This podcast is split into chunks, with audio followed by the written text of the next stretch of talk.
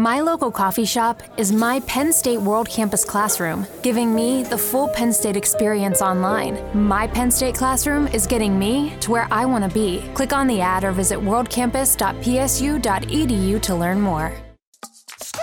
With Metro and the best deal in wireless, whatever your goal, however you hustle, you can rule your day. Get two lines with 5G access included for just $35 a month per line, period. With taxes and regulatory fees always included, so you know exactly how much you pay every month. All on America's largest 5G network at no extra charge. Plus, at Metro, get the latest 5G phones, like a Samsung Galaxy for less than 100 bucks when you switch. That's the best deal in wireless, so you can take control of your day wherever it takes you. Metro by T-Mobile, empowering you to rule your day. Requires autopay. First month is $40 per line for two lines. Samsung A51 requires port from eligible carrier and ID validation limited to two per account. Coverage not available in some areas. See metrobytmobile.com or store for details.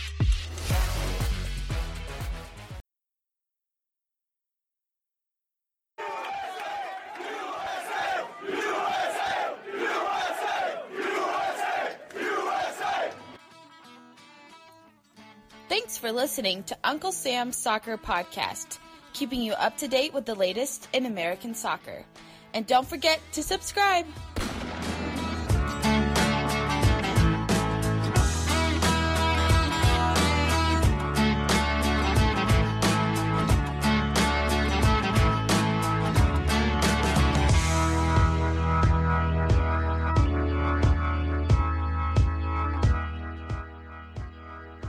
Everyone. Welcome to Uncle Sam's Soccer Podcast. My name is Steven Jodred. Joining me, as always, are Kafai and Jake Watroba. On today's episode, we speak with U.S. men's national team and Malmo midfielder Romain Gall. We talk to him about the journey that led him to the biggest club in Sweden. Now, before we get to the interview, go ahead and follow us on the Twitter machine at Unc Sam Soccer Pod. If you haven't hit that subscribe button, wherever that may be, go ahead and do that as well and leave us that five star rating. Now, let's get to today's show.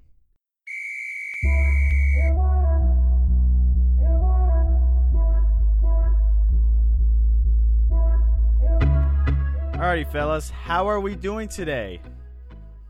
I'm doing good. What about you, Jake? I'm doing great. I'm doing great. Snowed in here up in Minnesota, but all things considered, we're doing all right. Awesome. Well, let's just jump straight to the interview and just some background for you listeners. We recorded this early Tuesday morning, so before the Chelsea Europa League uh, match. And yeah, so we might sound very tired because it was very early in the morning, but it's a great interview, a lot of great discussion, a lot of good talking points. And yeah, let's just get straight to it. Joining us right now is U.S. men's national team and Malmo midfielder Romain Gall. His manager calls him a match winner. His fantastic quality makes his mark in games when a team needs it. Romain, how are you doing today? I'm good. Thank you for having me. Romain, you've logged some serious air miles, voyaging multiple times over the Atlantic. Um, but let's go back to your early roots. When you made the move to the United States from Paris, France at the age of seven, where was soccer on your mind?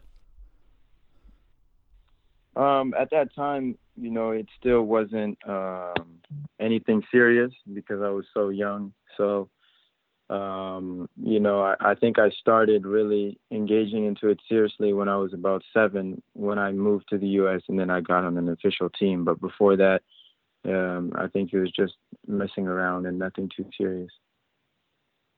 Romain, you you joined the MLS academies of Real Salt Lake and DC United pretty early on. What was what were those experiences like? Uh, they were great experiences because uh, I was playing, uh, for example, DC United. I was 14, uh, playing with the under 16s. So playing two years up was was obviously a good a good growing process for me, and uh, and it helped me evolve my game uh, sooner than than most 14 year olds. Um, you know, and then we had a, a great um, MLS uh, Cup tournament, which uh, we ended up winning the whole thing.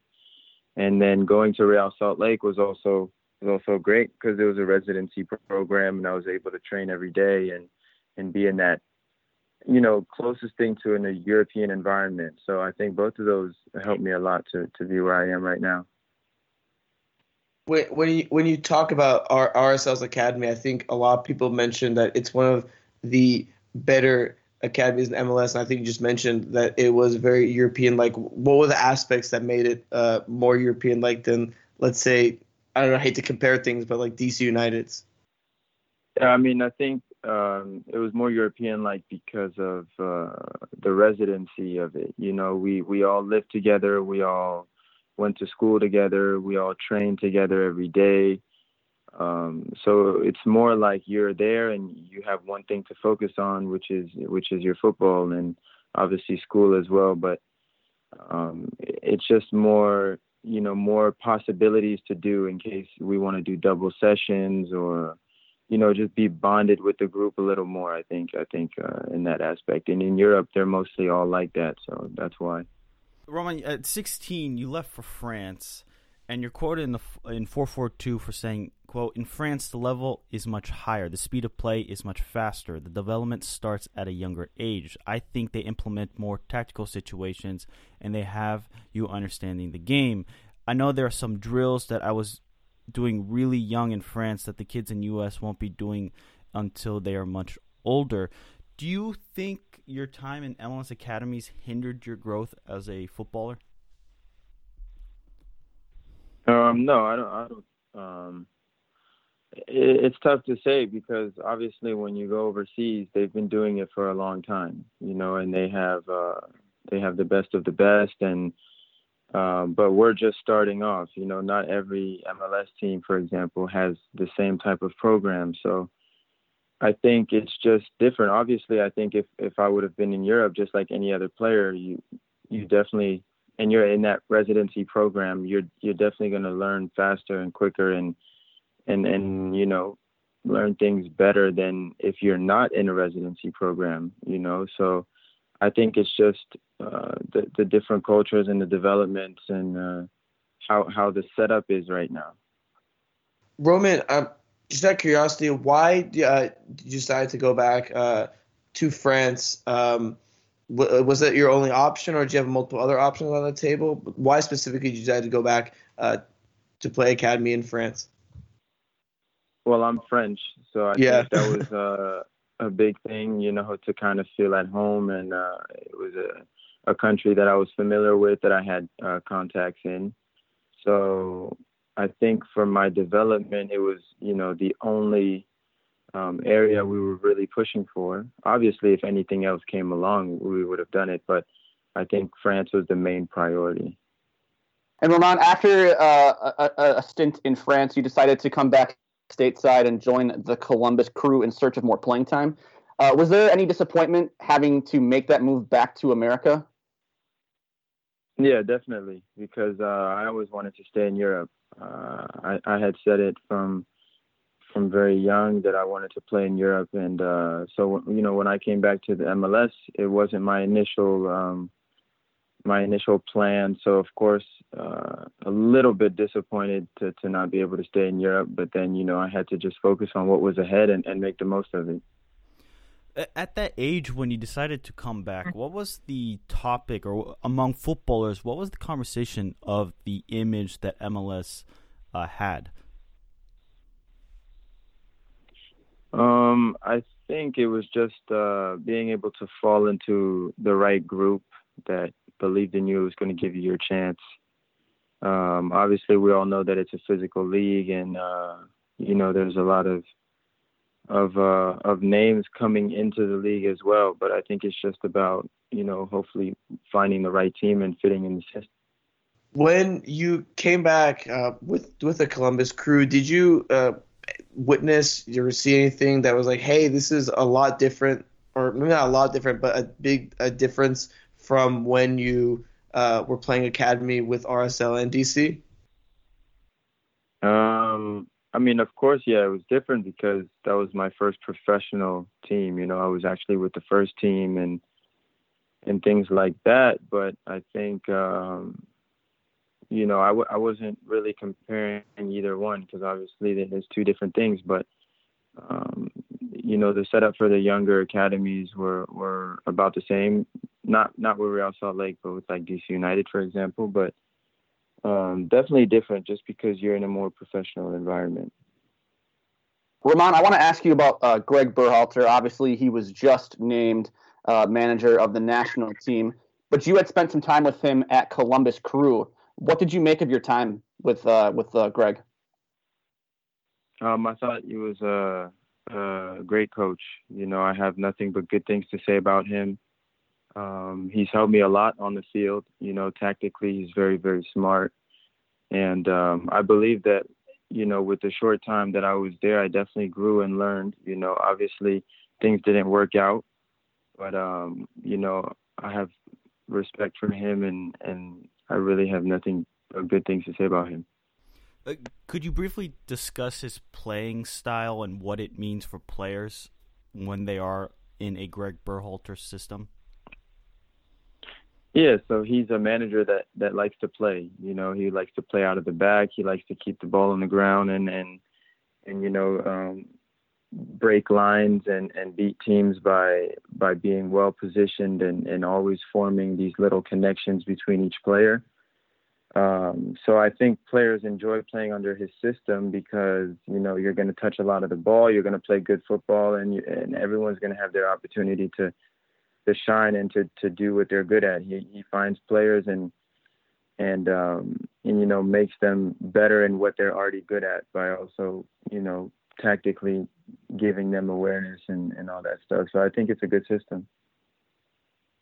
I, think one thing that a lot of people mention about Berhalter specifically, as you mentioned, like that that tactical instruction. I think a lot of people, uh, I know a lot of people who, I think Sebastian Lletget was one of them who said, "I've never been coached like that, like that detail." Um, when he was talking about the games in the January friendlies, uh, how was it? How was it really specific? His tactical instructions? Because uh, everyone I see him talk to says he's just an extremely, extremely tactical guy. Yeah, it's definitely specific because his style of play you have to be, or else it doesn't work. So you know the details need to be there, and uh, the focus needs to be there. You know, tactically everyone needs to be in sync. You know, for for the for the system to work, or else it doesn't work. So there's definitely a lot of demands um, tactically for sure. Romain, have since uh, Greg has been hired as the national team coach, have you had any conversations with him about expectations? about what it would take for you to get a call up back into the side? Um, yeah, he gave me a call, and um, you know, we spoke a little bit. He just told me that uh, you know I was doing well, and and to keep doing what I was doing, and you know that m- my time would would eventually come, and uh, so you know, it was just it was just a good conversation to to have, and you know, speak to him again. Mm. So let's move on. You leave MLS and you end up in Sweden. What was that experience like again moving back overseas and playing European football? Um, well, that one was also difficult because I moved back to the third division. So obviously I was happy to be back in Europe, but then the conditions I was in was was also difficult and being back in third division is not the happiest that you're going to be. But, you know, I knew what I had to do. I, I grinded it out. And, um, you know, I, I was just going to try and keep moving up from there. I told myself that there's only one way to go now, and that's up.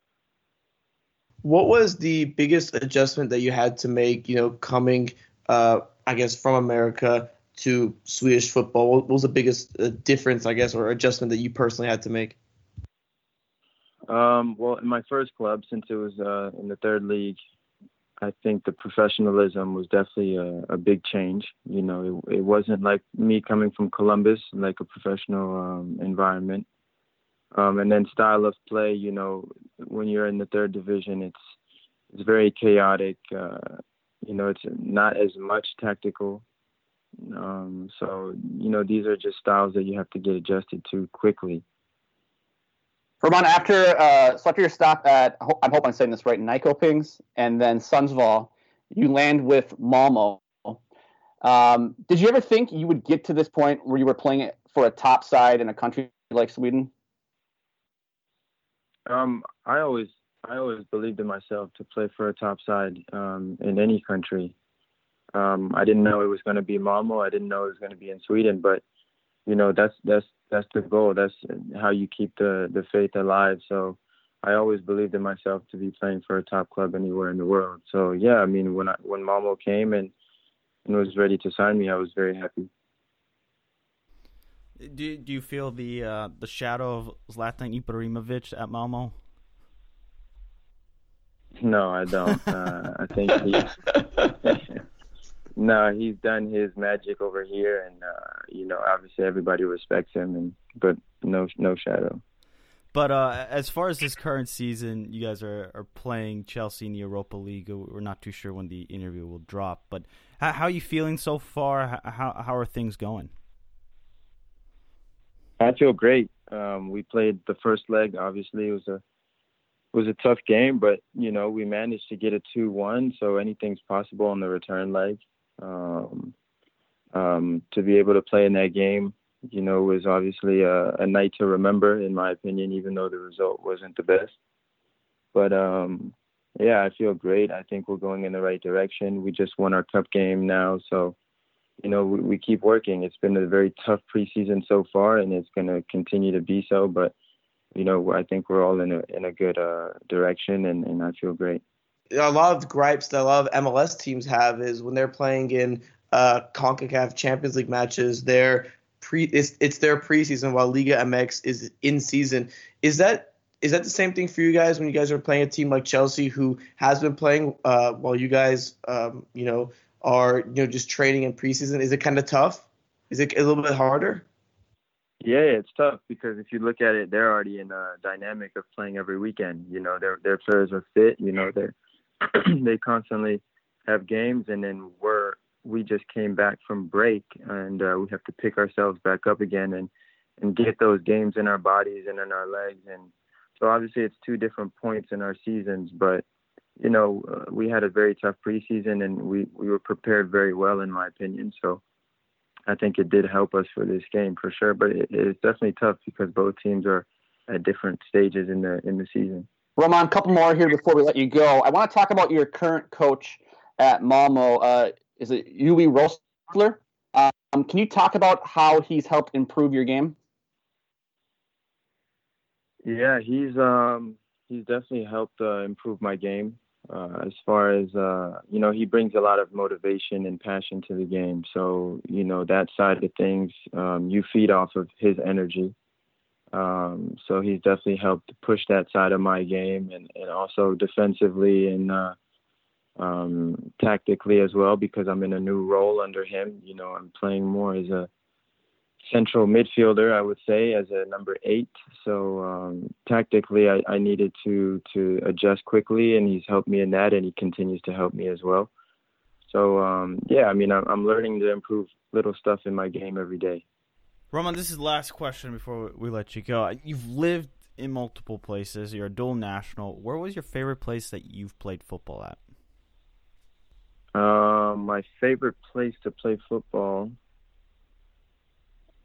um, I would say I would say I have great memories when I was in France in uh, mm. Lorient. Um, I think on and off the field, if I had to say, my favorite place to live though is definitely in the U.S. Um, that I just feel like that's more home to me. Um, but yeah, I think my my my great memories were were in France for sure. Uh, well, uh, we really appreciate your time thank you so much, and uh, hey, best of, best of luck with the upcoming season. Hope to, to catch up with you sometime midway to, to see how things are going. Sounds good. Thank you guys so much. Take care. I appreciate it. Bye bye.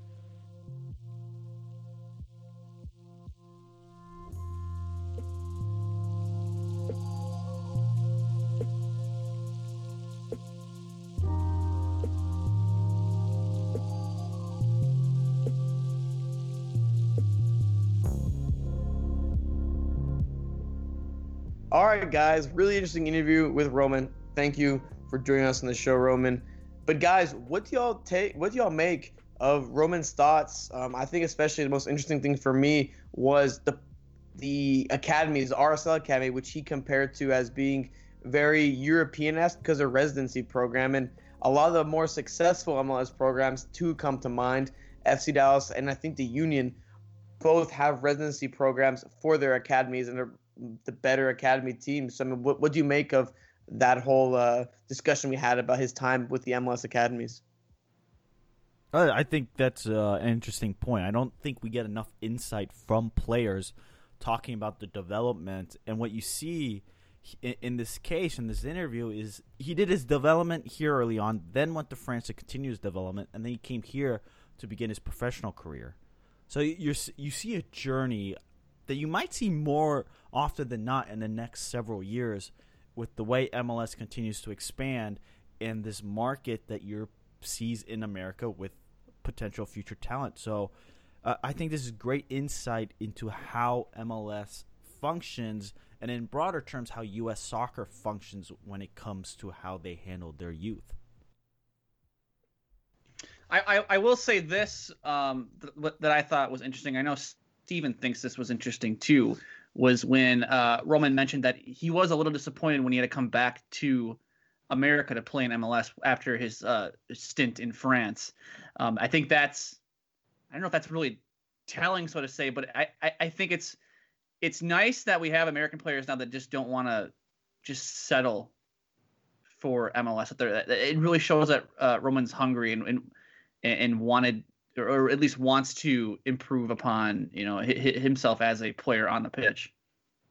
Well, I mean, I'm I'm sure like if you get a player like uh, what Sergiño Dest at PSV, if you know he's been in the academy and the system, you get a taste that European football. I mean, if you have to come back to MLS, like, hey, like it is what it is. MLS is not the same level as some European football. I mean, we all know that, and I think everyone who watches MLS and watches other football know that as well. So I mean, I think, of course, if you're a player that's developing and you know, or was developing in France or you know, a team in League uh, or you know, a team even in the Netherlands or in England, you're going to be a bit disappointed. Say, hey, I'm dropping down a level to come play in MLS, and I think the situation with Romain is really interesting because the United States isn't his home country, France is. So a lot of different, you know, dynamics playing there. But I mean, I think it's kind of expected at this point. But again, you're right, Jake. It's really refreshing as well that hey, look, the guy is not happiest, you know, come to MLS and just really hungry, wants to go back, and he bet on himself by going to the third division of Sweden. So isn't that what you want to hear though? I was disappointed to come back to MLS or have even starting out in MLS, then clawing himself to the third division yeah, in Sweden and then to the biggest club in Sweden. Like, isn't that somebody is as a coach? You sit there and like, okay, this guy gets it. He wants to. He wants to be successful. He's gonna do everything he can. Coming to MLS was a disappointment, but probably an important step in his career to test out some professional soccer at an, uh, an early age.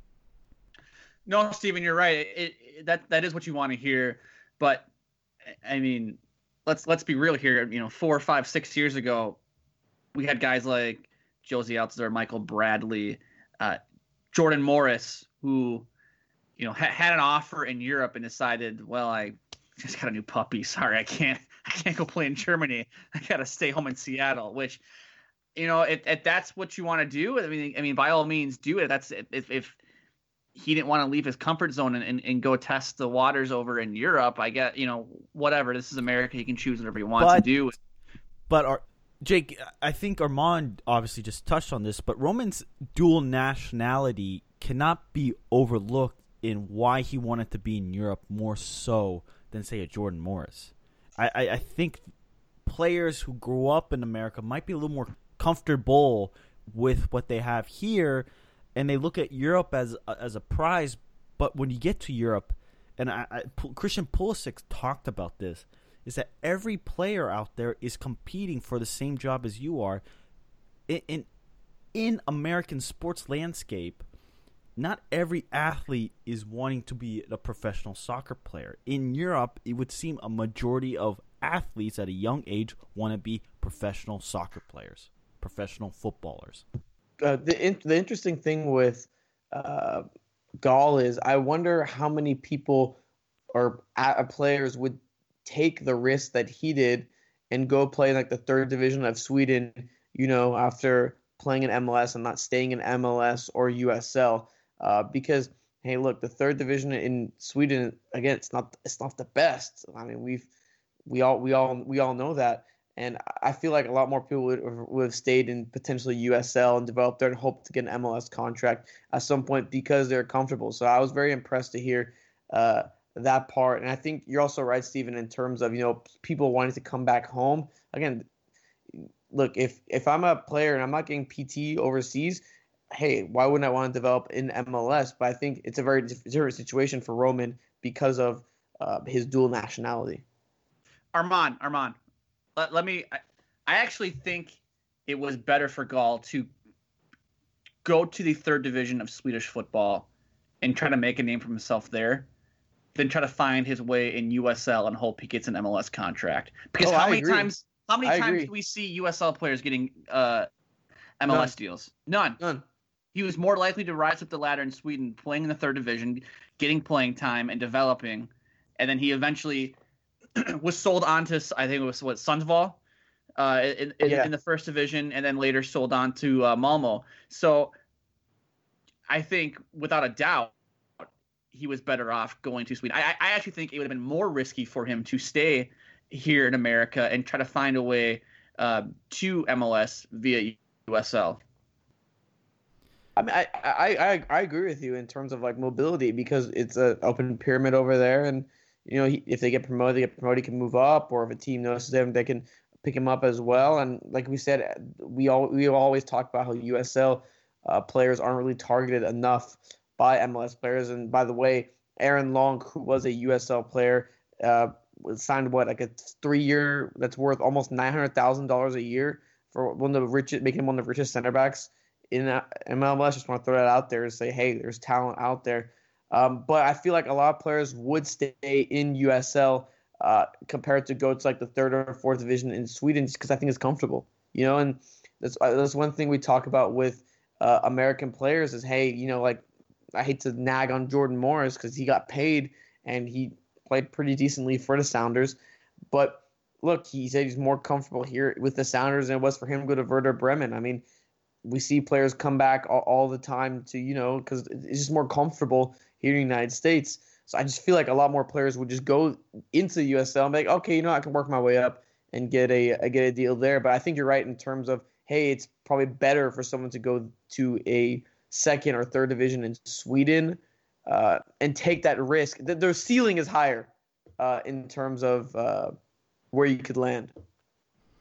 Armand, let me let me ask you this. We got a Twitter response or somebody responded to us asking this question. Where does Gall fit into Berhalter's system with the US men's national team? It's interesting because uh, he was a winger before, but he said in our interview that his coach is training him as an eight. Um, if it's the eight, it's going to be tough for him to break that because you're looking at a midfield rotation of McKennie, Adams. You want Pulisic in the middle, Pulisic in the middle. If not, uh, you could you could go through a list of defensive mids and all that stuff that you know play there. But I mean, your your two main guys are going to be McKennie and Adams. They have to. Like, if it isn't, then something is really wrong. Um, and we also, you know, we, who knows? You could see Michael Bradley play there. I'm just saying for the Gold Cup. I'm not saying for anything else. Or Will Trapp and the Kellyn system. he Acosta. Uh, Kel Acosta. So it's really competitive. So I think his best bet's gonna have to be on the wing. Um, it's, it's in most of his goals, most of his performances, uh, assists.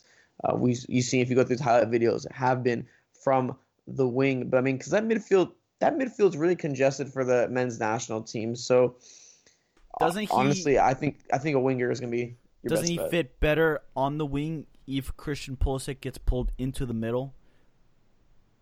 I mean, I'm I'm trying to think of a the U.S. men's national team's depth chart right now. It's pretty it's pretty hard for me. I think yeah, I think he does. I think he's a better shot at just making it making it at, at the wing. I mean, what? Um, I don't think the MLS competition is really there. I mean, January camp, yeah, the MLS players, you got J- Jeremy Ebobisse and Corey Baird, who are both pretty just good players, but I think Gall could take overtake either of them, and it wouldn't be an issue. Um, so I mean, I'm interested to see where he'll fit. I mean, you you do see players, you know, play a role for a national team and a role for their club, and I wouldn't be surprised if Gall uh, you know, was a winger for his national team over, um, you know, playing the eight spot for his club, especially when you're, again, when you're talking about Weston McKennie and Tyler Adams, two of probably the best Americans right now in Europe.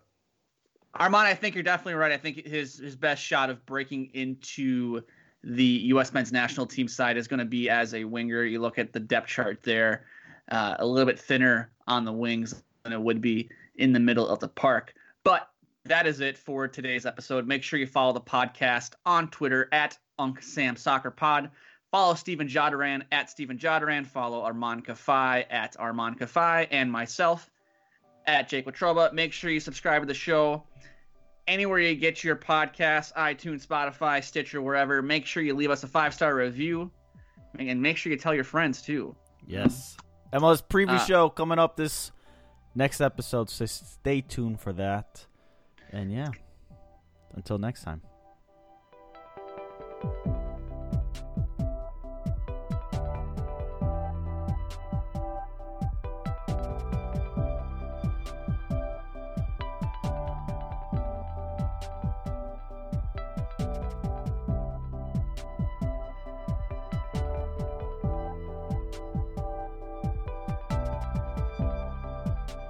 The in-dash OLED display in the Cadillac Escalade has 38 total diagonal inches of color display. So why do we give it a curve too?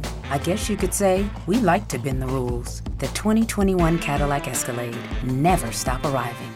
Regina King for Cadillac Escalade. When people ask, Regina, do you like to compete? I say, bring it on.